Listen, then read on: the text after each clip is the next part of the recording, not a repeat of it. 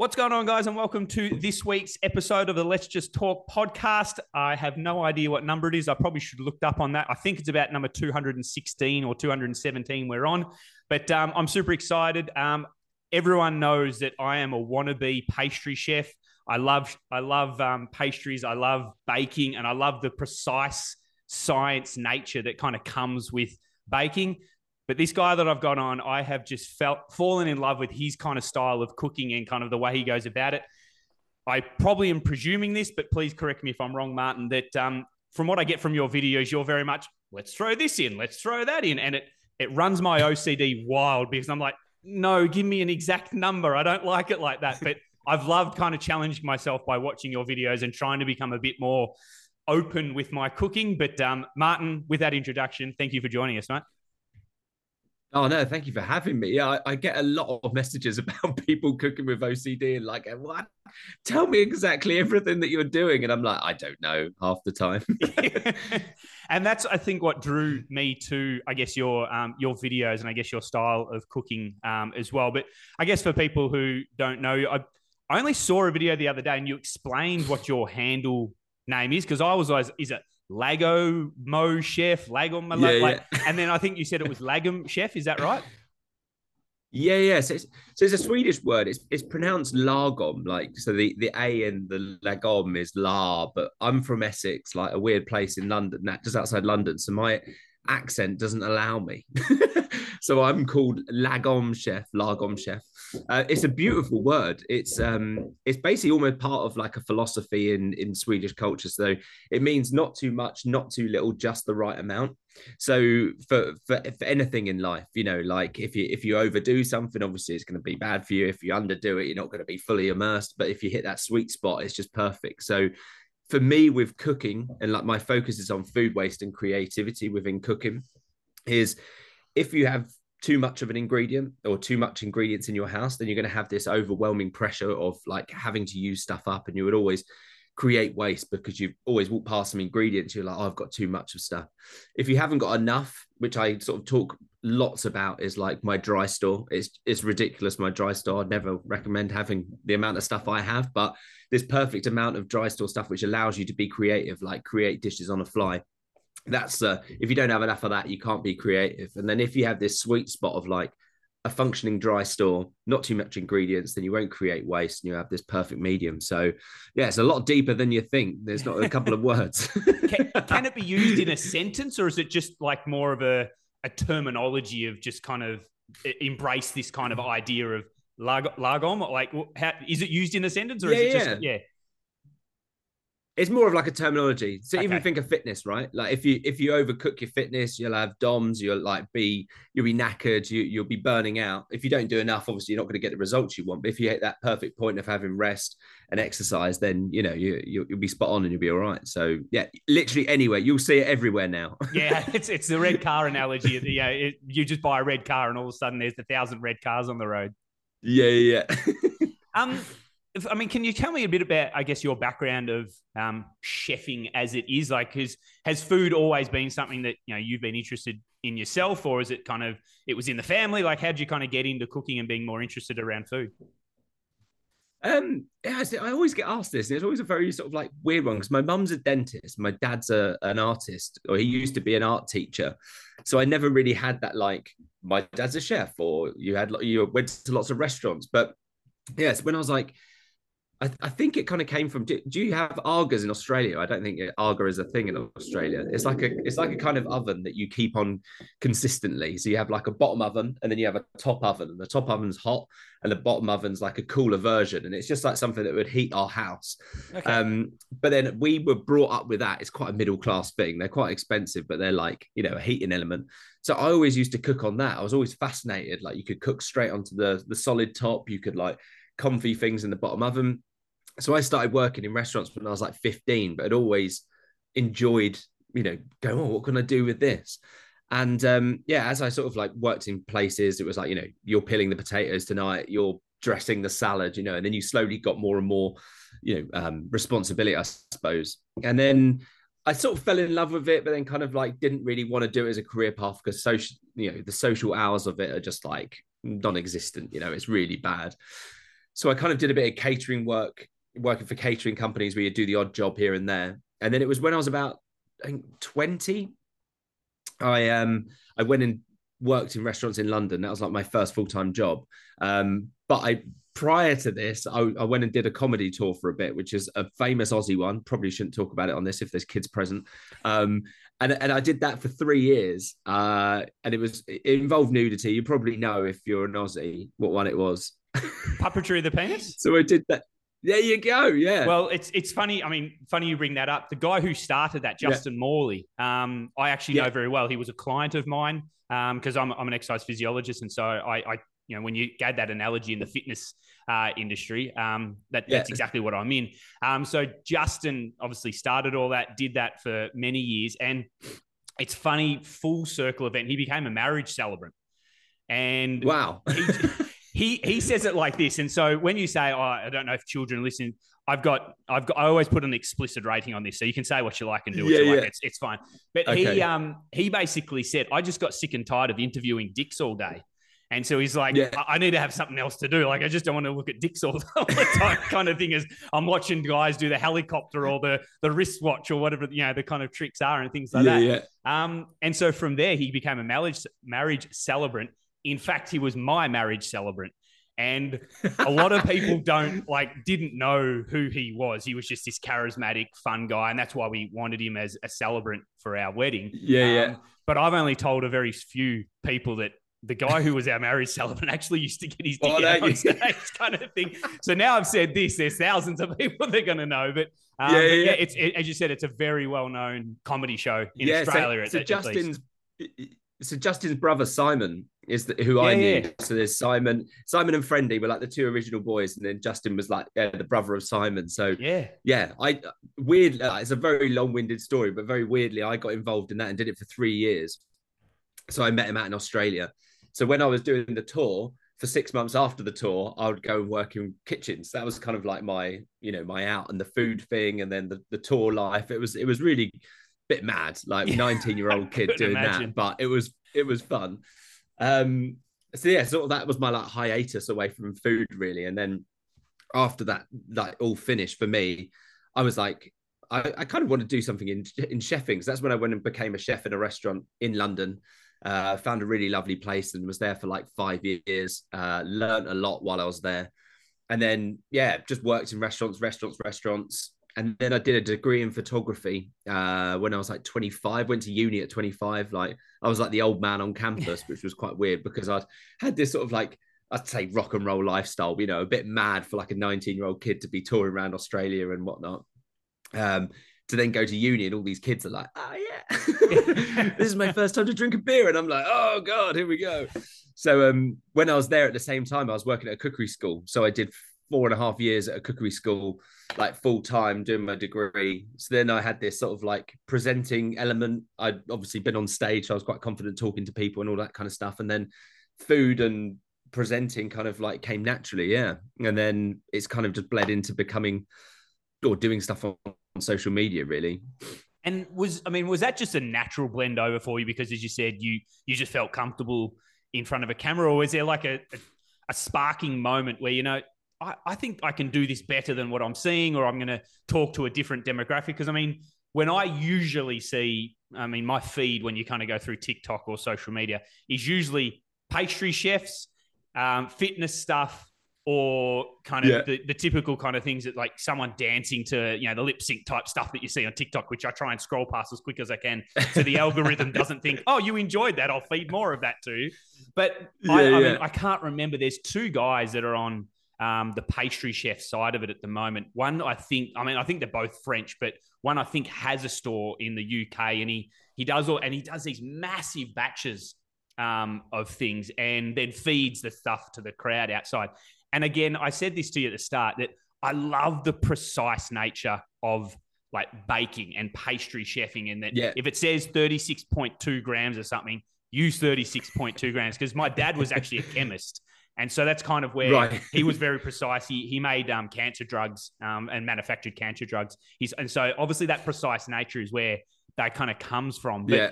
was there a kind of, I guess, a, a, moment when you were doing, as I said, you were just kind of maybe you started filming something or whatever that you're like, I think I got something here. People seem to really latch onto this. They're yeah. not just wanting this precise stuff. They're loving my kind of haphazard nature of it.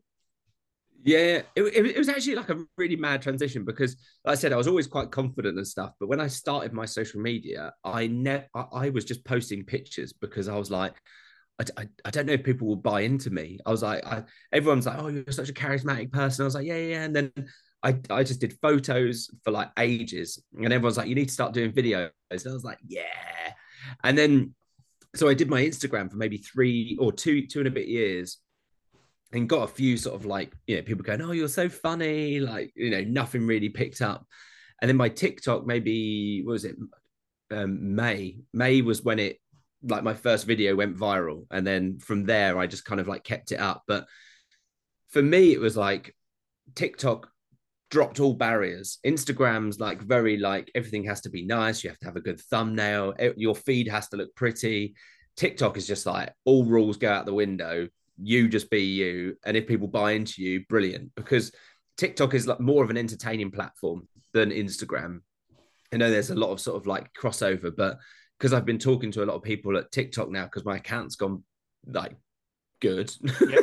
it's like they, they say to you like the, the the the pillars of content are entertainment um and their education. So you know, and then your niche, whatever you want to be within that, is what gets pushed. So if you create entertaining, educational content with food, then your content's going to be pushed, and that's what I've kind of felt. So a long-winded answer to like people loving my haphazard approach to cooking is the fact that chefs are very, like you said, like you, the, the famous saying is that you can make a, a chef out of a baker, but you can't make a baker out of a chef, mm. right?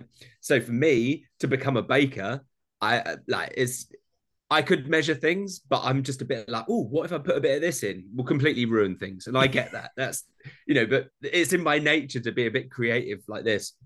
So I, I, I find the baking world fascinating. Um, but I think where people have really connected with me is that I've been a chef, like I said, since I was like 15. I know how to cook, but I'm not a chef chef who's going to be like, this is the only way to do it. You know, oh, if you haven't cooked it medium rare, then your steak is terrible, blah, blah, blah. I'm, I'm just like, cook food how you like it. You may like something too salty. You, I may like something that's like really bland. You know, everyone's got a different personal taste. So for me to come in there and be like, if you want to add this, go for it. If you don't, don't worry about it. Then people are kind of going like, oh, what? There are no rules. And I'm like, there are no rules, you know.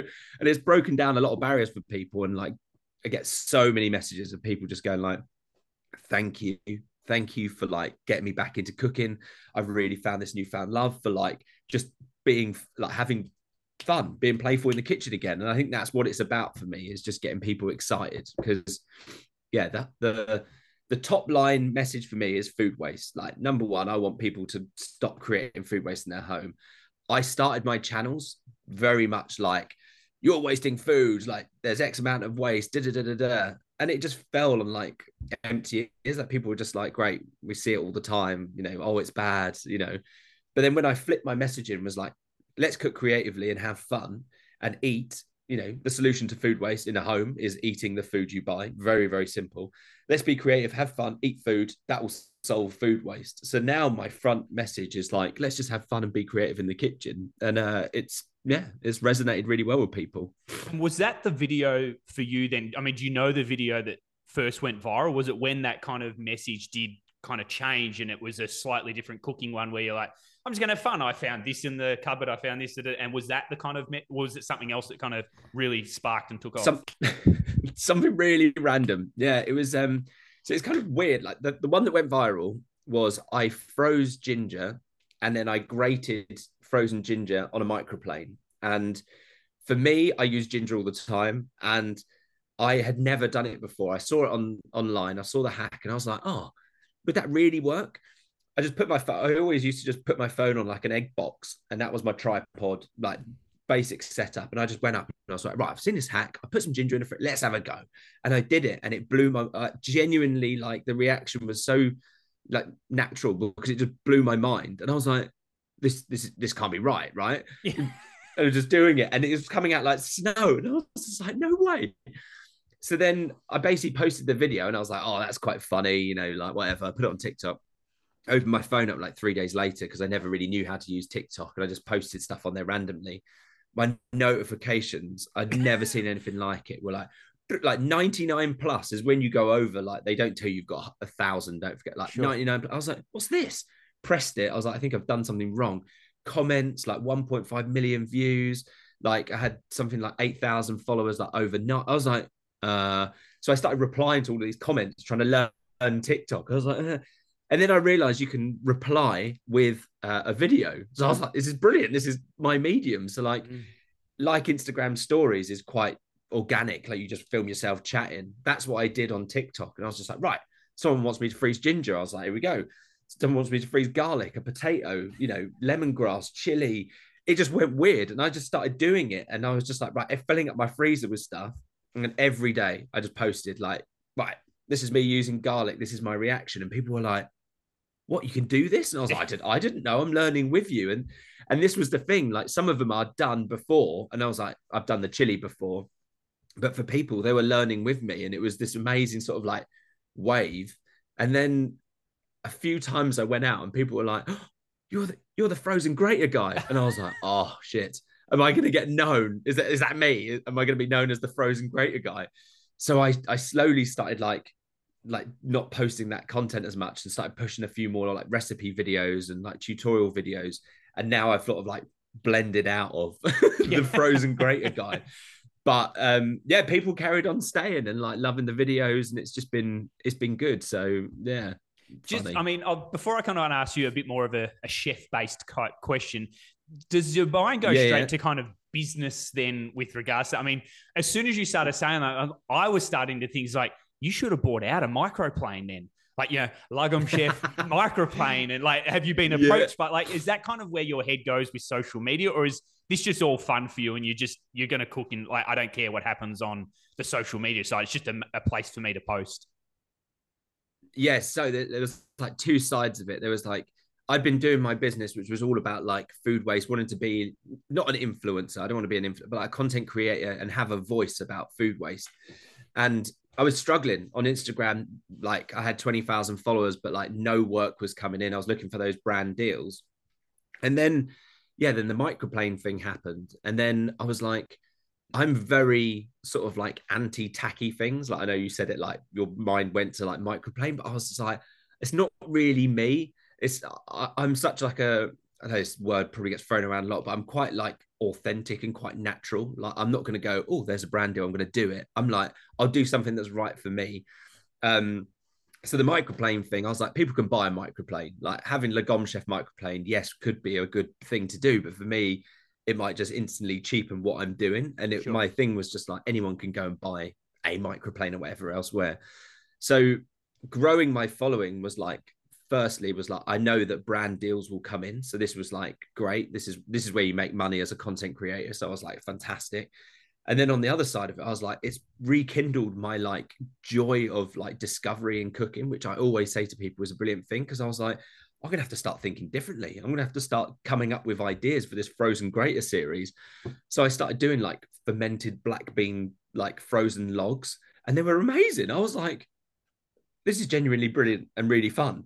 So, yeah, there was the commercial side of it, yes, which I haven't even done anything with yet because I'm like, you know, my audience know me. I'm so open with them. Like TikTok Shop have come to me and said, we really want you on there. And I said, well, at the minute, you've got nothing on there. You've got absolute shit. I'm not going to be selling like a 12 in one slapper chopper or selling pickles because that's not me.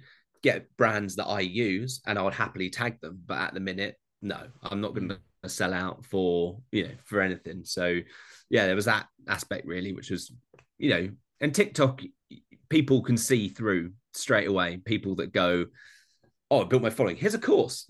Yeah. or it's like, I've done this. Here's my merch. You know, I'm really open with people, and people are like, you should do merch. And I'm like, right, what do you want? This isn't about me.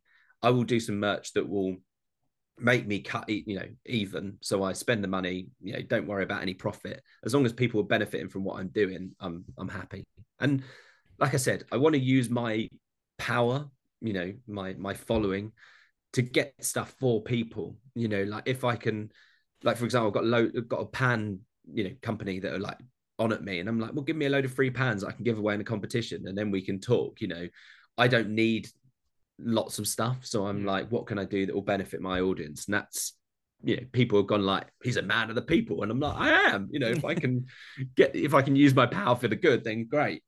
No, I love that. And I guess to come back to the message that, you know, you've said multiple times today, and it, it certainly mm. stuck out in your videos in that you do it in a really, I think, a crafty way. And I don't mean that to be like a sneaky way. I mean, I think it's a really um, genuine and authentic, to use your wording, um, type way in that food wastage is such a major problem um, around the world, especially in the you know us developed people where we just go to the shops, buy something, and throw yeah. half of it out because it sits in the fridge for too long.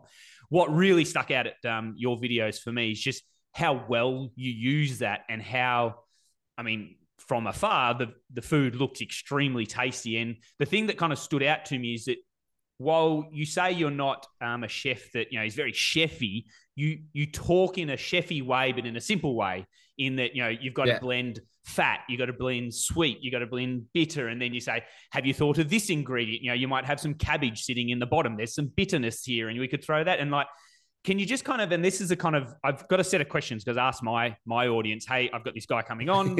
what do you want to ask?" And I'll yeah. get to them soon. But kind of an overriding message was like, how do I cook cheap, easy meals that taste good? Because I sit there and get weird looks from my kids every single night, like, oh, not this again, kind of thing. Like, how do people mm-hmm. kind of, for lack of a better, chef up or jazz up their kind of cooking with the the stuff that is just lying around that normally just gets thrown in the bin? How, where do people start from? Yeah, I, there's a lot of things that you can do. So one of the things that is you know massively important like i said earlier is the dry store is this whole like having ingredients that is almost like at your disposal. You know, like uh, some things may sound a bit far fetched, but you got your soys, you know, your misos, your gochujangs, your vinegars is like a massive one. That'll probably be the one thing that I'll bring out vinegar merch.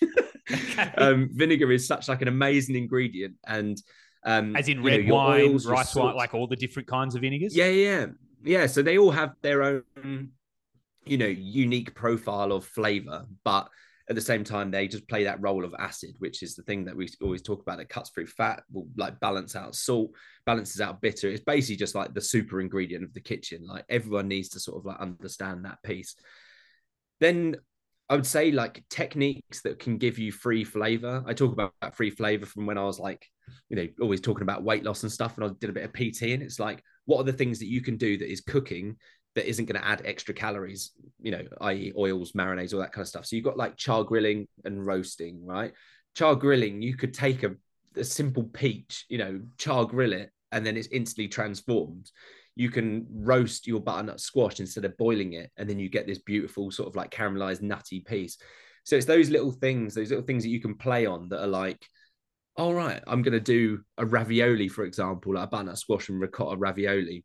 If you just boiled you know your butternut squash you're going to be extracting quite a lot of flavor from it. Whereas if you roasted it made that super sweet and super unctuous and amazing on its own then stuff that into a ravioli you're like winning already before you've even sort of like you know started making your ravioli. So i think it's thinking about those different techniques in cooking. And like i say it's not like the when you say techniques people go oh like sous vide or like you know no like the stuff, the simple things. Um, and like I always said about balancing flavors, like vinegar or acid, like lemon juice, lime juice, you know, ponzu, all of those kind of things. Chefs add them for a reason. And I actually got a message from someone who said, asked the same question. And the best way to get good at cooking at home is to taste before you add any seasoning and taste before you add anything extra because you'll you, the way you get good at cooking is training your palate. You don't just instantly go oh i like that. You know so like start with making a very basic tomato sauce. It's the best lesson. Like tomatoes on their own roast them blend them down taste it and then go oh it's a bit bland. Add a bit of salt taste again. You go oh that's done something. Add a splash of balsamic taste it and you're like oh my god. Add a little bit of brown sugar oh my god you know it's these levels of like understanding what changes that's what you need to understand to be good i think and that's why i talk a lot about flavors and, and and my my mind just lights up when you start saying that because I, I love that process. Um, especially when again I'm doing it in baking itself. I mean, I, I think that tomato one is great. I, I mean, again, you you have these kind of expertise. I've never thought of how bland a tomato can be, but then by little things that get added to it, all of a sudden you have you know ketchup or sauce or whatever it kind of is. It just kind of ignites the palate my head just kind of started laughing because I think of a sommelier who sits there and goes and sniffs wine and go, mm, I've got notes of tennis ball and blueberries and things like I, I always sit there and go, where the hell are you getting tennis ball leather and blueberries from? Is that just... he's a posh man that eats blueberries? is is that the similar to a palate though as well? Like I, I, I sit there and laugh at sommeliers when they do that, but I mean I presume they have spent decades smelling yeah. everything underneath the sun to get those subtle, subtle notes that you and I just can't kind of come across. But is it the same with kind of tasting then? Is like you just got to taste things lots and lots and lots and kind of experiment things. And as you said, be unafraid to fail when you go, I'll dump this in and eat it. And like, Jesus, that tastes like garbage. I'll, I will not do that. Like, is it just a matter of doing that and building that up over time? Yeah, yeah. I think this is where there's like a couple of things to this. So it's like if you if you buy a cookbook from a very, very good chef and you follow that recipe to the T, it will taste how that chef has wanted it to be because he's tested it, he's tasted it, he's balanced it. So when you get some like the big boys cookbooks where they're like a teaspoon of this, they've worked it out and they've balanced it for you. So that's a really good starting point to do something like that and taste. Chefs like Gordon Ramsay, and Jamie Oliver's, blah, blah, blah, blah, blah. They've been cooking for like 40 odd or 30 odd years and they're eating food every day. They're understanding food every day. They're around ingredients every day. So the stuff that they put out is, you know, is good for us. Um, the thing with recipes is like I say to the people, use it as a blueprint because everyone has their own palate. You know, I don't like spicy food. So if I was to make a curry and it was like stick four chilies in, I'll probably be like, you know what, I'm just going to put one in because I know I can't deal with it. Um, but I think people need to, like I try and say to people, is people just need to relax in the kitchen and understand they're not going to be a professional chef overnight. You know, I've been a chef since I was 15 and I've been cooking. I'm immersed in it. I love it. It's my it's my life, right? If you're a banker, your your life is spreadsheets and money. It's not food like me. So you can't expect to taste things and be like, oh, I know exactly what that needs. So it's a it's a way of training. And I think if you enjoy food, then you know by all means, you know get involved in it as much as you can. And tasting is the only way you can change things. And I think these sommeliers that you talk about, I think is next level. But theirs is all nose and in mouth as well. And I say in cooking, it's all about you know you can smell when toast is burning. Learn those smells in cooking, so you'll know when garlic's catching. You'll know when seeds are are burning a little bit too much. You kind of build up all of these senses. So yeah, it's a it's very involved cooking. So I think that's why people get frustrated with it because they think, oh, I just put a few things in a pan. But that's where I'm trying to break it down and be like, look, just think of these sort of like five flavors as the the base jump off point. You know, your sweet, your sour, your bitter, and your salty. Use those as your real focus, and then from there you can start branching out and being a bit more specific.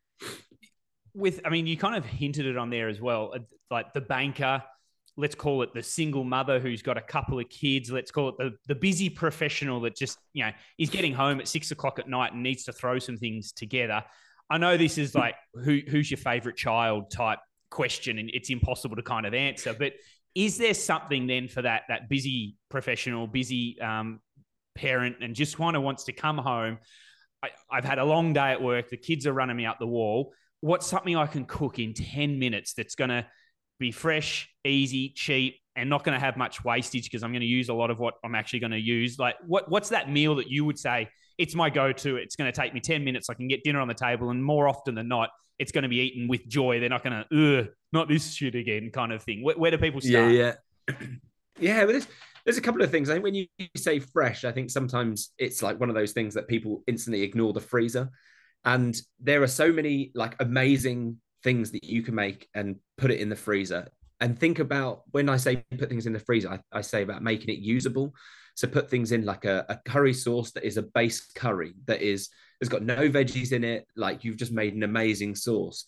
put that in, and then it's like whatever you fancy. You know, like if you've made an amazing rendang curry base, and then you want to put some chickpeas and some veggies in it at the last minute, then you can just pull out that sauce, warm it up, and you can go from there.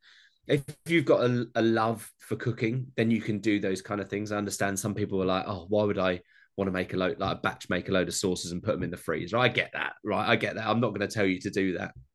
Um, my go-to dishes that I think are that I would do pretty much every day is a couscous dish. I'd always do couscous because I think couscous is like you know no anyone can get that right right boil a kettle pour it on forget about it little bit of salt lemon juice oil lovely couscous and then cauliflower is just like I don't know. I'm just obsessed with cauliflower. I think it was like like people were just like, you always do cauliflower. I, I, love it. I think it's beautiful. If it's done well, I'm like, what's wrong with it?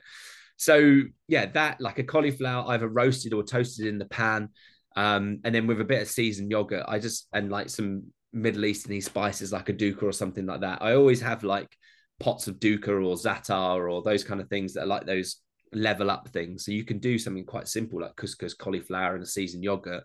Put some like dukkha on it, and then everyone's like, "Wow, you're a professional chef." Where all you've done is put some toasted seeds and nuts on top. But that would be my kind of thing that I'd always go to. It's it's funny. I, I remember seeing a meme not long ago. It was probably only six months ago about cauliflower, and it was like, whoever is the yeah. marketing team behind cauliflower over the last year, you need to hire them for whatever business isn't doing well at the moment because they've turned the most bland, you know, ingredient into now you can buy it as pizza bases, rice. There's risottos. There's now people are you know roasting it. They're using it in veggies, and it's not just that veggie that just gets boiled to absolute buggery and then they pour a bucket load of cheese sauce yeah. over it. It's like, there's your veggies on the side kind of thing. And so it it's I mean, I don't like cauliflower and it's probably because I've just got um, uh, PTSD from when my mother cooked it as, you know, the, the leftover veggie that you have to have on the side. I get the roast um, potatoes and I get the, you know, the lovely roast pumpkin and roast um, carrot and then got to have the cauliflower, you know, kind of thing. But um, yeah, it, it's interesting you say, you said it's it's a favorite of yours, but it I do see it everywhere now. And as I said, I don't know if there's yeah. a marketing team behind it going cauliflower. Here's the amazing things you can do with it. It's the, it's the algorithm of TikTok. You're probably like gotten cauliflower talk or something. You've gone down a rabbit hole. But it's amazing though. Like you have, you know, like as a as a food waste item, you have you know the main cauliflower which can break down onto the florets. Then you have the leaves which are like insanely beautiful, which you can just shred down and cook them like any old green you would do. You can also like use the stem as well, like the stem of the broccoli and the cauliflower are things that people just lob off and chuck away, but they're they're incredible. I did like um a we, my friend Conor is like an Irish food waste chef, and he does this sort of play on kimchi, which is just like a fermented, um, like just with salt, no fish sauce. Doesn't really follow the Korean vibe, but it's just like a lacto ferment. And um, you know, we do use up the fridge kimchi, and you you shred down like you know the stalk of a broccoli, the stalk of a cauliflower, the leaves, and the yield you would get from those things is quite incredible. And they're just the things that people end up throwing. And um, to touch on it sort of like briefly about food waste, I'm not like one of those people that's like, oh, we have to turn everything into a powder or a puree or you know to use it up. I'm like, let's eat the edible stuff. And leaves and stem are beautiful and edible. They're not weird. You know, start when you start toasting pepper seeds and eating those. I'm you lose me a little bit, but you know, all of the things that we can actually eat, I'm I'm down for. I guess on that, like, what is the thing that you you have found or that you know of that people do waste the most? Like, what I mean, I just think about kind of my own fridge and what I kind of see get thrown out.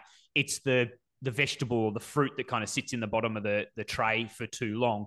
Is that kind yeah. of what most people are kind of doing just because it sits there too long and it doesn't? Or people, as you said, are, I'll chop this up, but I don't need this. I'll throw that out when, no, no, what are you doing? That, that could have been in a great soup or it could have been, you know, kind of, what's the thing that most people tend to waste the most, which if they knew what they could do with it, they could um, actually not waste that as much? Yeah, I I think the main one I've actually I've got a job that's coming up, which where they've just done a load of research. They just told me a lot of it. One of them is uh, salad, bag salad. Like you, you go to the shops, you buy a bag of salad, you take half of it out, and then you like have that for your dinner, and then the other half you just put in the bag, and then after like one or two days, it starts to wilt and go brown, and then you're like, oh well, that's that's done for. Um, the the number one thing that people waste is potatoes in the UK, um, and I think it's because it's such a cheap commodity that people just go, oh, it's just a potato. You know, it starts to sprout a little bit, goes a little bit green, and they're like, ah, done with it. You know, so it's not so much they don't know what to do with it. It's the mindset of going, it's cheap. I can just buy more, you know, and people do that. Like, oh, I'll look in the fridge and oh, there's one tomato in there. It's gone a bit squishy. I'll move that out the way so I can make space for my new fresh ingredients that are going in. I think it's that mindset which needs to shift 100%. And I mean, is there a message that, as you said, uh, without kind of sounding preachy as like stop wasting food you're all being horrible human beings kind of like what is that message that kind of people can take home from now, like, you know, listening to this and it's like, yeah, I can do that. Like something easy to kind of make sure that they're not wasting as much food. Yeah, I think there's a couple of things. There's like, I always say to people, like, I use the word mindful, but I don't use it in like the hippie way. I use it in the thing that's just like, just be a bit conscious about what you're doing.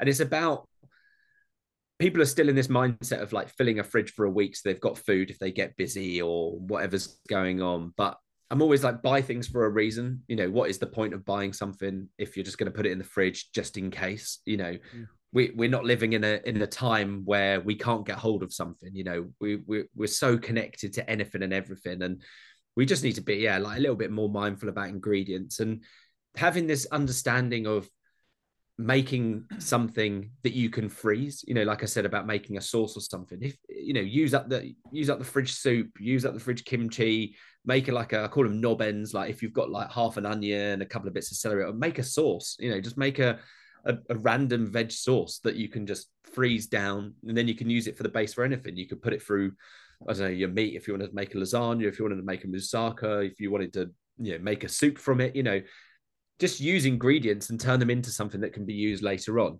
Um, and if you if you don't know what to do with them, I'm sure we all have neighbors that would be more than happy to take a tomato off of you. You know, it's it's the weird world that we just live in that we just like we don't communicate like that. You know, mm.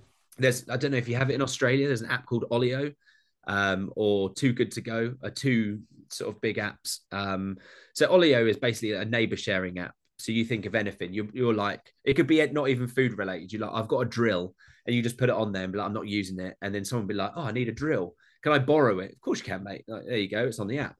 They do it with food. So if you, if I've got stuff in my dry store, which I have a lot of that people send me, and I'm like, I don't actually need it. I could just put it on there and be like, I've got 10 jars of jam because I had to do a jam job. Who wants it? You know, and people take it. You know, it's a community thing. And it's like, we can talk. We're allowed to, we're human beings. We can communicate. and like, I don't mean to be a downer, but like lockdown was beautiful for that because we moved into a new build flat with like uh, like 30 flats and you know we had an internal whatsapp group so everyone was just like oh i've got this does anyone want this you know and it, it was an internal olio and it was you know why don't we do this more often and you know i cook a lot of content or cook a lot of stuff for my content and i put on the group i'm like i've just done a whole pork shoulder there's only two of us in our house who wants a burger ah! yeah you know just just communicate with people and share things. I mean, someone will bite your hand off for like half a cucumber, I reckon. You never know. Yeah, it's interesting you say that right now.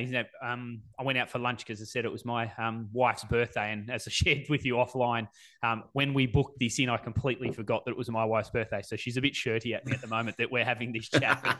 I took her out for lunch, and so um, hopefully that kind of cruised it over a bit. But on the um, like notice board out front of the cafe that we went to um, for lunch said, "Sorry, we have no Wi-Fi here, but what you can do is talk to the person that's across the um, um, table from you. You can communicate with the staff. You could like, and it was interesting to read that because you know, as you said, to come full circle back to kind of COVID times, even though it was locked down and it was terrible, what it did do is it made you communicate much more because you yeah. had so much time indoors and you know while you might not have been directly in contact with others you were maybe as you said via whatsapp apps or um, things like that I, have never heard i don't know if it's available in australia but um, i'll certainly be looking at it that olio um, well, there you one, go. Start it up. yeah, if, whether it's here in Australia, yeah. because yeah, that I mean that just sounds like a great thing because I think I mean I could be wrong, but I think there's still a bit of a layover effect from COVID in that it's kind of like that big ship that just needs to kind of turn around. It's not just a little short thing. And so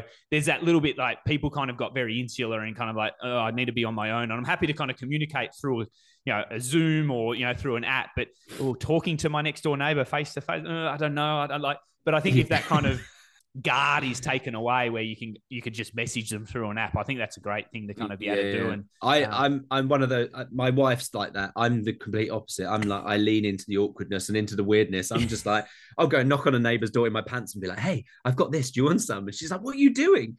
Uh, I take this is a funny one. This is completely off topic, but it will kind of like show how the kind of person I am. Um, I uh, I've got two friends. One one called well, they're both called John, and this is where the confusion came from. So I've got one that's a photographer that lives upstairs, and I've got another friend John who I've never met, and we've been trying to organise to do a photo shoot because he's just become a photographer. And the, the the John who I've never met messaged me and was just like, "Oh, I've just taken a job at such and such," and I knew the people, and he said, "Oh, do you know this this lady?" And I I replied, I never reply like this. I'm not this kind of person, like an absolute lad, and was like, oh mate are you, are you, what are you trying to shag her or something? Thinking it was my mate that i'd known for years. And this guy replied like ha ha ha lads lads. And then for about half the day i was replying i was with my son and i was just thinking it was my friend.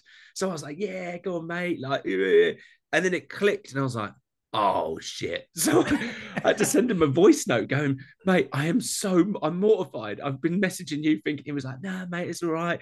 And I was like, I'm so embarrassed. And he was like, it's it's all good, mate. It's all good. But yeah, I'm one of those people that's just like a yes man, a talker. I'll say anything and not really think so. Yeah. yeah. For me, I was like, oh, I was mortified. love it. I love it. Um, I just want to kind of run through a couple of questions that, as I said, the audience had that I think um, could be, you know, as I said, beneficial um, answers from yourself. The first person came and said, "Could you come and cook for me at some point?" Because I tagged you in the um, post, and they went and obviously looked at your thing. I was like, um, "I know she lives in Australia, so I don't know." As you said, uh, whether you're out here again, and um, maybe you're not going to kind of go to this person's house and do the helicopter or the um, the wristwatch and then cook for them, but help maybe hygiene. yeah, maybe your next time out here. Um, but people um, they were asking questions about the different oils um, for cooking in salad. Like there's ones that you should use for salads and ones you shouldn't cook because they've got very low burning points and things. Can you kind of just run through very quickly like where the very low burning points they should be used as salads and then the high ones, yeah, use these for cooking? Yeah, yeah. So yeah, this comes up a lot on my page because I use sesame oil to cook with, and then everyone's just like, you know, that sesame oil is a finishing oil, and I'm always just like, well, to be honest, it, it doesn't bother me. You know, like what, what's the what's the issue? Like if you're going to be looking at this top end level chefs, then yes, you would probably get shouted at for using sesame oil to cook with. But for me, I'm just like, grow up, it's all right. Still tastes the same to me. I'm quite happy. Um, so the things that you would have like high smoke point oils would be like veg oil, sunflower oil, peanut oil, those kind of things. They were what you would find in like a, a deep fat fryer, fryer, or if you're going to do something that's like a super high sear. Again, it's it's a, it's a sort of a pernickety thing that people get at with olive oils, where they have a, like quite a low smoke point. They'll start to burn and go bitter. But for us to taste it, like building up your palate, I think is very, very like a it's it's a very small shift. Like if you was I cook with olive oil all the time, but like a lighter olive oil. So that extra virgin sort of like cold press stuff, if you were to start cook with that, it would probably you would taste it be quite bitter. Um, so yeah, for me, cooking oils, I kind of like light olive oil or like a pomace oil. There's something that I would always fry with, use for like rubbing on stuff, that kind of thing. If you want to make a dressing, then you don't want that that oil needs to play a role. You know, you're not just putting oil in there for volume. You're like that's pointless. You're putting that oil in to taste of something. So sesame oil, you put in because you want that extra virgin olive oil. You put it in because it's got that bitter note to it. That's why you do like if you're making a very simple vinaigrette, you would have like a bitter olive oil, and then you would have lemon juice, which is the acid, which will kind of like help balance that, salt, which will help balance, and then a touch of sweetness, so like sugar or, or honey, which will help. You know, if you think about that as a whole, it, that's why it works. You know, that's mm. what we say. Why does it work? because you think of all of those flavors. So, yeah, in short, the oils are yeah high smoke points, which are like veg, sunflower, or your sort of like nut oils and then as you go down your olive oils and stuff like that the lighter the pomace oils you can just use for general cooking olive oils are yeah the extra virgins the ones that you would use for for dressings and stuff like that just on that point i know someone asked it of me a while ago and i know the there's certain people on online saying, you know, seed oils are the devil. They get carcinogenic. We shouldn't be going near these kinds of things. They're horrible. I mean, just your two cents on that. If you've got any kind of, um, you know, any play or any kind of yeah. voice on that at all. I, I again, I'm one of those people that's just like, really, like I, I get it. I get, I get. There's the science. I'm not, I'm not a denier. I'm a big science fan, and I get all of this. But I've been cooking like again with like non-stick pans, and people were like, "Oh, if you use non-stick pans and you hit them too high, you're going to get this. You know, all of this chemicals are going to end up killing you." And I'm like, "You've probably eaten out in restaurants where you've eaten off of pans that are so black and so burnt that you have no control over that. Is that really going to like affect your life?" The carcinogenic piece, I, I really understand. Like, you know, when you char something, it can produce carcinogens and all that kind of thing. But I don't I, I can't comment on how many people have got, you know, is it this is me being very naive. Carcinogens is cancer, right? Yeah, yep, yep. yeah. So how many like what's the the correlation with carcinogenic foods and cancer is if there's a link, then I'll love to do some like read up and do my research properly on it. But I, I the people throw these things out because they've read it somewhere or heard it somewhere, and then all of a sudden people piggyback and jump on it. If there is an overwhelming amount of research and we shouldn't do it, then I'm I'm happy to learn. But yeah, it's, for me, I'm just like it's the big oil companies trying minute. to um you know try and cover up all of the carcinogenic uh, oils that they're giving to us. yeah, exactly. Yeah, there's there's always a point. I think it's a point of something, isn't there? yeah, absolutely. Um, someone has said that um, uh, egg muffins mine always sink. Is there a way to kind of prevent that from happening? Yeah, so so, with, so an egg muffin depends what the recipe is. Quite hard to say, but the recipe that I do for my son is egg, self-raising flour, a bit of baking powder. So the flour is your structural element of a dish. So if you're doing a cake, if you were to do, you're a, you like baking, right? If you do a souffle, which is basically just eggs, whipped eggs, and then you have a bit of the creme pat, which is the flavor. We'll have a little bit of flour in there, which is like gives it that stability if you cook a souffle really quickly, it will rise up, it will look perfect, and you'll be like, ah, I'm a king. You'll pull it out because there's no structure, it will sink. So the speed that you cook something at is almost as like a souffle should rise gradually, gradually, gradually, gradually. It will get to that point. You continue cooking, which will give it the structure, then it will hold. So with a muffin, if you cook it really quickly, you'll be like, ah, oh, lovely. Like if you was doing a cupcake as well, it rise up, look lovely, and then it will collapse. So if you're doing an egg muffin, I would always think about putting something like a self-raising flour or a plain flour baking powder to give you that structure. Then it will hold. That's what I'd say. Cool, cool. Um, how to not make mushy vegetables that taste delicious like they have at the pub. I, I read this and I'm like, I haven't been to many pubs that have really good tasting veggies. They normally are just bland, mushy. But whoever this person is and whoever, whatever pub they're going to, I'd love to know what pub they are because I've never come across really tasty veggies in just a kind of pub meal. But to kind of answer their question, like, yeah, how to kind of, I guess, lift up veggies rather than just being a mushy, overcooked kind of thing on the side that is just a, an afterthought. Absolutely. So, things that people need to understand about restaurants is that they never cook or they do cook, but they don't really cook things to order. The reason they come in and do prep for service is let's take broccoli, for example. If you was to get some raw broccoli and cook it, it'll take three to four minutes to cook. Um, and if you're doing service, you haven't got time to go, right, there's 15 different tables with 20 different orders. Let's put a bit of broccoli in for each of them. The technique that they use for vegetables is blanch and refresh. So I spoke about this a lot over the Christmas period about getting prepped in advance. So you take your broccoli, you plunge it into boiling water and cook it for like 30 seconds. Take it out and refresh it into ice cold water. What that will do is it will cook it a little bit. So it's still going to be pretty raw, but it's cooked it a little bit. Once you put it in the ice cold water, it stops cooking. Okay.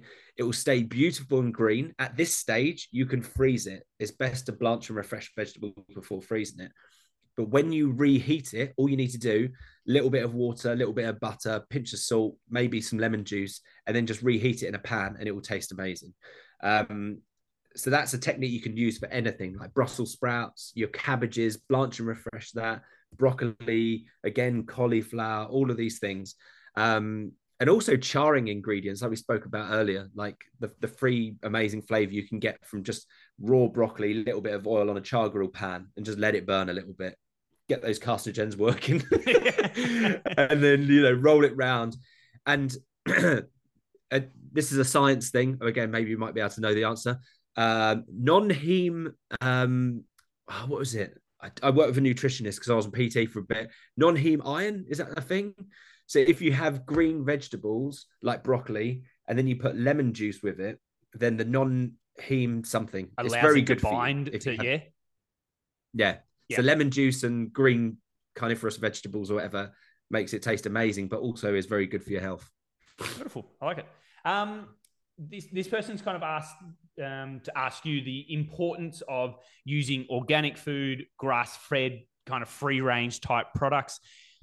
I, I'm going to kind of just presume what he's asking is, are they infinitely better, like we're led to believe? Is my steak or my chicken that I get off the ordinary supermarket shelf maybe not as good, but it's it's fine. Or the kind of you know organic foods you can just go for normal and they're just as good. Like so, kind of answering that question: Should I organic? Should I not organic? Is there a big kind of difference between? Yeah. it's it's a it's a big talking point, right? It's like so the long the long the longish answer is like I'm I'm one of those people that's like a man of the people that's just like buy your ingredients what you can afford and make sure you enjoy it make sure you cook it well and make sure you eat it therefore that answers the question of food waste for me if you start buying organic grass fed of course it's infinitely better for you but can you afford to make that jump? Um, if you're talking about um, uh, like i suppose ethics and um, animal welfare the stuff that's you're paying top dollar for of course it's going to be you know way better. But in the modern world i do believe that there is some kind of like nice fine line where there is legislations in place that means that they can't do certain things i think we end up watching like cowspiracy and all of those things we end up going oh my god you know we're all going to turn into aliens if we eat you know cucumber that's got pesticides on it i think i get a lot of comments on my thing like you don't wash your vegetables and i'm just like oh man I've done worse things. I put worse things in my body than you know an unwashed carrot, so I wouldn't worry. Um, but yeah, I mean, if you have, you know, it's the, it's the money talk, isn't it? If you have the money to spend organic and you don't mind making that expense, I would hundred percent go for that. Um, just due to the quality of the produce. When you taste a carrot that is organic or you know whatever versus like a supermarket that's not, you can taste the difference. But I, I, I can't be that guy that's like you must eat organic Mm. because some people just can't. And I think you know when I go back and I talk about food waste, this is where a lot of the chefs that are talking on this top level is what is forcing they're forcing people to do, which is yes, it's better for the food system globally, but not everyone can afford to do that. So you're alienating, you know, 90% of the world that can't afford to eat food that's come from regenerative farming or any of this kind of stuff. So yeah, it's a tricky one, really. Can I ask if if you have an opinion or kind of uh, any knowledge on it? Is there a way that we can? I mean, as you said, kind of those shows that shine a light on factory farming and some of the monocrop type stuff where they're just planting mass fields of one plant and killing off heaps of things and all of that kind of talk. Yes, we'd love to obviously get rid of those kinds of things. And I think there should be ways that we kind of, but can we feed our planet by more ethical kind of based, as you said, regenerative farming, more free range type? Um, you know, so we're taking care of the animals apart from their one bad day that they have. Like, is there ways that we can do that and still feed the world and kind of get that food to them in a in a cost effective way where that lower class people who, as I said, we're spoken to and say you should be eating grass fed. And it's like I can't even afford to buy carrots. Don't tell me to eat, you know, a twenty seven dollar, um, you know, two hundred gram piece of steak. Like, is there a way Yeah. we can? Um, is there a kind of ethical, efficient, effective, cost effective way to kind of feed the world in those kinds of ways? Absolutely. It's so my friend that I mentioned earlier, Conor, uh, Conor Spacey is an amazing chef. You should talk to him. He will shine a light bigger than I can on him. Whenever I go and talk to him, it's just like, like eye opening. So very, this is, don't take this as gospel. Like if you speak to him, this is like he'll explain it properly. But the way that um, we can feed the world on uh, on better food is through the governments doing more, from the government subsidizing local farmers. So he works for a company that basically helps initiatives uh, or helps companies with initiatives that will give a farmer subsidy to grow their crops. So, for example, in a very simplistic mathematical equation, uh, a, a, farmer grows a bag of potatoes and we can buy it for a pound, and the government are giving him 50p, then he will make that 50p. But it's cheaper for us to like go elsewhere to get that potato. So we could go to, let's say, Australia, for example, and it's cheaper for us to ship it in, get it from you to here for a pound than it is to pay the man that lives next door to us because the way that the different governments subsidize different farmers. Sure. So he explained it to me, and I was just like, what? So it's cheaper for me to get a pepper from, you know, Morocco than it is here. And it's like, yeah, because the governments look after the farmers in a certain way that makes it cheaper to get in. So if governments, again, this is not my my bag. This is where I kind of take a step back and I'm let like Conors of the world talk about this stuff. There's a, a company called Chefs Manifesto. If you look at them, they they talk about all of this. How do you create a global food system that works? Because at the minute it doesn't work. And they talk a lot about this, subsidizing local farmers so they can produce quality food that doesn't cost us the earth. You know, that's basically what they do. Yeah, I mean, um, 2016, um, I I took a year off from work and life, and again, I've detailed this story before on the podcast and whatnot. But um, I went and lived in the south of France for a year, and I know it sounds very lavish and very luxury Lovely. and very but it was. Um, but we were staying in Aix-en-Provence for probably three or four months. Um, we we moved around, but for the first part, it was there. And in the middle, kind of center of town, um, every single day um, there was like a, a farmer's market um, that was there. So the local chicken guy came in and he had roasting chickens up on his wall, and then the local, you know, strawberry guy came in, and then the lo- like they had all of the fresh fruits and fresh veg. And to your point that you were saying before, like if you've tasted a carrot that's being grown completely organically and you know well it tastes so much different to the carrot that you normally get from the supermarket I remember that wholeheartedly. And as soon as you did that, like it just brought back memories of me walking those farmers markets and just eating those. And so I kind of just full circle to kind of come back to you is that we've we've just moved into a, new house and across the road from us every second Saturday is a farmers market that are there. And mm. I'm really excited by that fact because we haven't really had one where we were living kind of thing. And so the fact that we've got this now um, from us, I'm really excited about just kind of walking down there. Is like is it to encourage kind of that in your local kind of source that out to kind of I guess support your local guys? And I find more often than not those farmers markets are actually cheaper than kind of going to the shops anyway because it's it's direct to consumer. They don't have to worry about overheads and things like that. Is it kind of is that another way to kind of help that system out as well? Yeah, hundred percent. And it's it's the things in our life that we need to think. It's it's the convenience, right? It's the convenience of walking past a shop and you know a supermarket and being like, oh, I just need to grab something for dinner. Whereas farmers markets, you know, like you said, they're every other Saturday or whatever. So it's that kind of like thing going, right, I'm gonna have to think about that.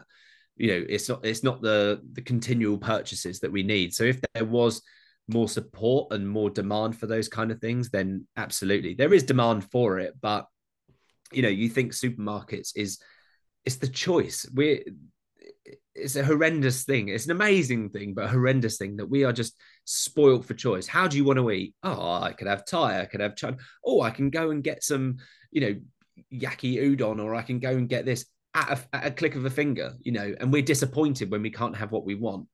Whereas if you take a step back, back to like post-war, they ate they ate what they had. It was that thing about going right. We don't waste anything because we we know we can only get X or we can only get X. It's not like frivolous behavior like we are now. It's it's mod it's the modern world which is just fucked. well, well, kind of to kind of I guess come on to that then is like it's it's hard to take things back. Like yeah, it's like okay, you've got this. No politician, no kind of person worth their want to kind of keep their job at the top of where they are is going to say, you know what, we need to take things away from people because the long tail is it's going to work out well, but in the short tail, I'm going to lose my job. People are going to hate me. I'm not going to do that. So, where do we start then? Like, I mean, again, I know it's a very big kind of global kind of yeah. question, but like, how do we convince, be it the local government, the federal government, or people in our local community to think like, you know, let, let's shop locally. Let's support our local farmers. People go, but I could just walk across to the, the suit. Like, how, how do we kind of get that mentality to kind of start start that snowball moving so it can become a yeah. a, a, freight train at some point where we are actually. As you said the world system of food isn't fucked up. Yeah. I think there's a couple of things. Again i always talk about my friend conor but he always said that the the way that things will happen is only by people buying into something together and making a global movement. And he's like, if you supermarkets work by the way that people shop. So if we went into a supermarket and we didn't buy oranges, for example, like the whole world didn't buy, there'll be no demand for it. So the supermarkets are all about making money, so they wouldn't buy oranges. That's very black and white and simple. But we can skew the way that people buy and the way that people or that supermarkets shop. But it comes down to that whole split in like how much do people really care, you know. And it's sad, you know, I care, uh, but I still shop quite badly because the content I produce isn't like, you know, pushing this this hierarchical message. The way that the beautiful way it could work is if is as everyone talks about having independence you know like independent you'd have all every space would have their own little butchers their own little veg store their own little like you know fromagerie you know like all of those kind of things like small villages have but in reality if you live in a big city is that really going to function? Is that really going to work? Um so yeah it's don't I, I think the thing that I've kind of learned is that there are people with a lot of money that are willing to invest in these projects but they just don't they just don't get the the momentum and the people in the communities don't buy into them enough to make them worthwhile. There's a lot of like zero waste shops you know like bulk buy shops that you take zero packaging to the amount that have closed in our local area because there's just not enough demand for it you know because again it comes down to that money thing like would you go to Tesco's and buy five pound soap, or would you go to a zero waste thing that's saving the planet and spend fifteen pound? You know, for people that haven't got that ten pound flex, it's a big ask. Um, and again, this comes down to like, can the governments subsidize these places so we can get cheaper stuff that's not covered in plastic and whatnot? But these are the big answers that I probably don't have. I'm sure we could sit here and um, have a bottle of wine and talk over it, and we probably still won't be able to solve it all. But um, oh, mate, I, yeah, yeah. I think the fact that we're talking about it, I hope that does shine a light. And I mean, I certainly will, um, you know, push you after the show if I can get a contact of um, Conor, as I said, because I mean, this stuff does yeah, yeah. interest me. I'm, I'm really fascinated by kind of world economics, and I don't mean to bore people here when I start when you hear the world world world economics, people go, "Yep, I'm out. See you later," yeah, kind of thing. But just the kind of how we do kind of operate as an as a complete kind of circuitry of kind of you know, as I said, negotiating governments and like we can do this for you with free trade and all that. It, it baffles me, as you said, that we're getting certain ingredients from this country when it's like I know we produce them in that state. Why don't we just get them from there? And then you've just shown, oh, I didn't realize it. Oh, because they subsidize yeah. this. It's actually cheaper to ship. And I'm like, what? How does that make sense? So it's an yeah. interesting topic t- and something that I'm, yeah. Another fascinating person you should try and talk to is Doug. I always talk about him. Doug McMaster. He is the person that set up the first zero waste restaurant. Um, and the philosophy is how do you live without a bin? You know, and you know, let that sink in. You try and live a day without using your bin at home, and it is like you you're sort of wandering around going, well, where do I put this? you have to think, and this is like the food waste world is so creative, and the sustainability world is so creative because of these simple questions that you ask yourself and try and figure out. You know, like I've got a load of onion skins.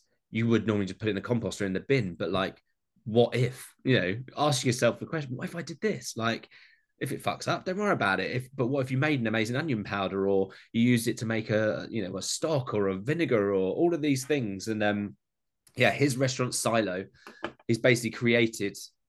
I talked to him a lot. His is very, very like out there. It's mad. But the only reason his restaurant silo works is because he's built an infrastructure around him that doesn't rely on anything that is bigger than you know small holdings. So if he if he wants to make butter. He won't buy butter. He'll buy milk and it will come in an old school milk urn because that creates no waste, right?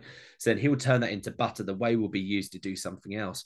If he wants to source meat from somewhere, he uses someone called the ethical butcher. So then they use old dairy cows or they use venison because they're like the rats of the world, you know, like and it's all of these things that his waste is like he calls it cosmic waste and it's like a bucket this big at the end of every month you see it and it is insane, insane.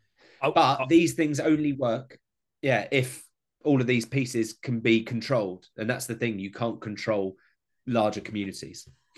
I will say the the when you said um, onion skins, my my mind went straight to um, your potato skins that you always do, and I love when you, you peel off a potato. And as I said, most people just kind of take those and throw them in. It's like, what are you doing? Put them in a pan, a little bit of oil, and into the oven, and then you, you know I always see you eat them at the end of your videos, just crunching on these yeah. potato skins. I'm like, oh, I remember going to restaurants that would actually have potato skins in like you went to like I don't know whether you guys had it, but we have Smorgy's here. It's, it's gone out of business now, and it was like a, an all you can eat buffet, and it had the the salad bar, the the Asian bar, the Mexican bar, and you kind of go around, and they always had potato skin like crisps that had obviously been fried up. And as soon as I saw that video, my mind went straight back to going to one of those places and like, ah, oh, I remember that. But it's little things like that, as you said, that just I think people just completely forget or kind of don't think about like how could I have used that elsewhere. And so it, it's it's a good point. Yeah, yeah.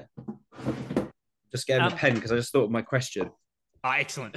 um, I will ask you. There's one. there's one final question here that kind of came from the audience, and then I'll uh, I'll get on to I said the uh, previous guest's question. But um, yeah, you kind of you, you've tipped on this anyway, but kind of just to kind of round it out. Um, tips to cook once but eat she's put eat thrice. So like cooking one thing, but kind of getting multiple things out of it. And my mind went straight when I read that. It's like cooking a lamb shoulder, and then on the first night you can have a roast. The second night you've got a lamb salad. Then it like is there? I mean, off the top of your head, what's the one thing that if you cook it here, you can then split it into like what's your favorite way to kind of get that done? This goes back to my childhood, but it's we used to eat like beef bolognese, like in about this is no like shoot my mum and dad, but my God, the amount of ways they could reinvent a bolognese was impressive, you know.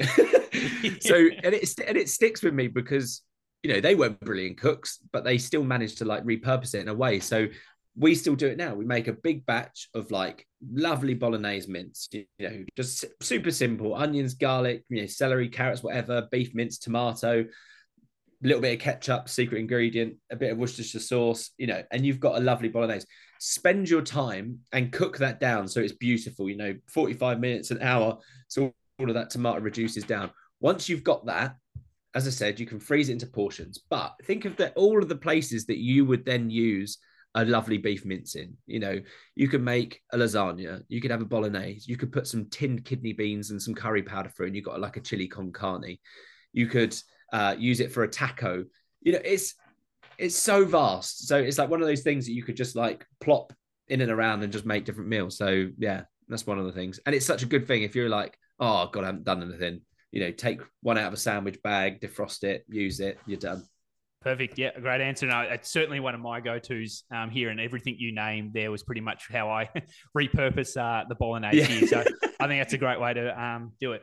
Um, Martin, I really appreciate your time. And I said uh, I originally obviously reached out to you to talk um, about not only the food wastage stuff that you kind of talk about, but um, you know just how easy you make your cooking look and and make it appealing for people to cook as well at home. And, and I really appreciate yeah. that, and I really love that. And just for those at home, and I'll put it in the show notes and I'll ask it uh, for you after it. But where can people find you? What's the best place to kind of um, yeah see your content and kind of see what you do? Yeah, so it's so my handle is Lagom, L A G O M, and then chef. Um, TikTok is my, my, main thing. If you're not on TikTok, don't worry. It's not just loads of girls. It is like good. There's some good content on there. Um, yeah, so I just I literally hit a million followers last week, which was congratulations, crazy. Yeah. Thank you so much. I, I didn't even think I'd have 50,000 at the beginning of the year, but it's, yeah, just gone mad. And then um, I'm on Instagram. Um, my website's terrible, but you can go there if you want. There is a free recipe book on there. And I got like a, a food waste crash course, which is only like 10 pound. It's just like a 12 course little module thing that teaches you through. Um, but yeah, that's pretty much it. Awesome, mate. Well, um, I appreciate, as said, your time and, uh, I let you know at the start of the uh, episode or before we got on air that I had a question for you at the end, and I know you've got your question now ready because it came to mind. But um, yeah. last week's guest um, was asked to ask the next guest um, a random question. They said, "What was the highlight of your last week?" Oh God, highlight of my last week. Uh, um, blimey. Well, there's it was quite a mad week last week. um, so I got there was this sounds like quite I say I suppose fickle, but I had two jobs that came in that have basically gone. Your next six months are looked after. So for me, struggling for the last three years, like being skint. I took a huge loan out to sort of like help us during lockdown, everything like that. To have that in my head to kind of go, fuck, this is the first time that I've been able to like relax and go, okay, things are all right, you know. So yeah, that was quite a quite a big moment for me, really, because yeah, the, like I said, my TikTok has grown over the last six months.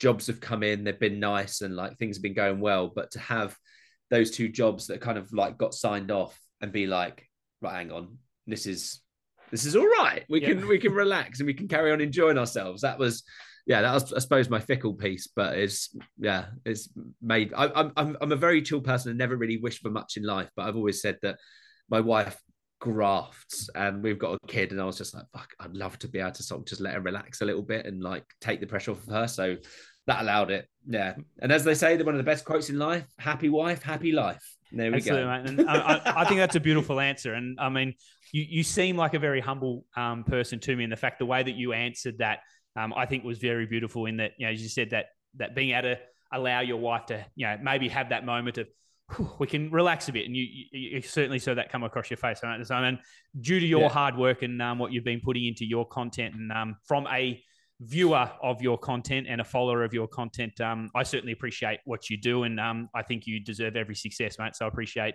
um, that answer, and I wish you nothing Thank but you. success moving forward. Thank you so much. No, I appreciate it. It's been uh, it's been a wild ride, but things that the ship is steadying. well, I mean, just it's it's interesting the kind of you say that because I, I, started a TikTok page. I've always had fitness a fitness page, and um, I, I, wrote a book, and it's it's kind of why I'm here. Um, but I just got a bit bored of the kind of fitness stuff. Like I've been I've been in the industry for 20 years, and it's kind of like I love it. As I said, I love helping people, but saying the same thing over and over. And so for me, I love baking, I love cooking, and I love eating. And so I started yeah. a page because my wife always sits there and goes, Can you stop talking with your mouth full? I'm, I'm terrible. I, I'm always like this. And I thought people hate it and you need to be polarizing. And I think you need to kind of, and people love, as you said, watching people eat. They love watching people review foods and things like that. So I started a TikTok page called Mouthful Food Reviews. And what I do is I either do my own baking or I go out and get something else and I eat it and really put on the fact that I'm eating and reviewing this food with my mouth full. And I'm like, this food is the best, and this food's dripping out. and I was kind of a bit, oh, is this a bit stupid? I don't know. But just hearing you say what you do, I really get a kick out of it. I love it. I love eating and I love reviewing food and telling people how much I love it, as well as my baking. And just hearing you say that, you know what, I started this six months ago and things took off. I'm like, I've just been inspired. I'm going to go head headstrong into it. I love it, and I I'm going to go more into it. So tell, why not? I tell you what, like I, I, always say to people, like they're like, going, "Oh, why are you so happy?" Da, da, da, and I'm like, eh, people tend to focus on too many things, right? I love food. My life is so simple in that aspect that I just like 100% love food. It's like one of the one things I really, really love. And I just say, find that one thing that you enjoy and just like run headfirst at it the opportunities that can come from doing that.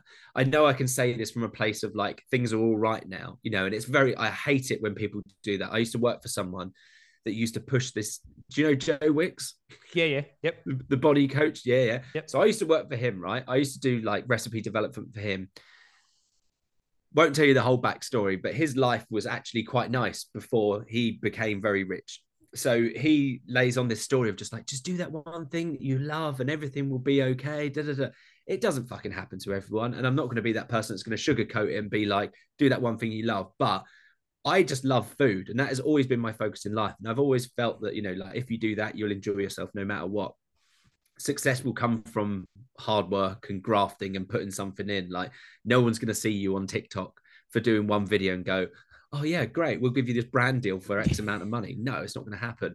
You have to be present you have to continue to do something. So when you said i'm going to start doing it i'm just like do it. If, if you love it do it. Carry on doing it. Who gives a shit? Like don't worry about it. If people are like going to take the piss out of you it's all right. You love oh, it. love carry it. on doing it. Yeah i love it. Yeah, exactly. And you never know what will happen from it. You know like you, you start like this is me giving you like social media advice but i'm terrible but it's like you do that that video it becomes a series. There was a guy who basically went to restaurants with a hundred dollars and he went, order what order what you think I should eat to the waitress. And that was it. That's what the series became. And it became this huge thing. So for you going to places just being like, but I'm gonna yeah, I've got twenty dollars, but order what you think I should eat, and you eating it and doing your review in your style, people would it'll pop off. Serious. And it. people and that one thing, people people look for that golden ticket, which you just don't know with TikTok. It could be the most stupid thing, like me, grating frozen ginger. Yeah. That's, that was Well, my golden ticket. It's I certainly didn't have a million views from it. It was a couple of thousand. And for me, it was a kind of oh my Yeah. god, a thousand. I was eating. I don't know. Do you have Zooper Doopers? I think you call them lolly ice lollies. yeah, I know an ice lolly, yeah.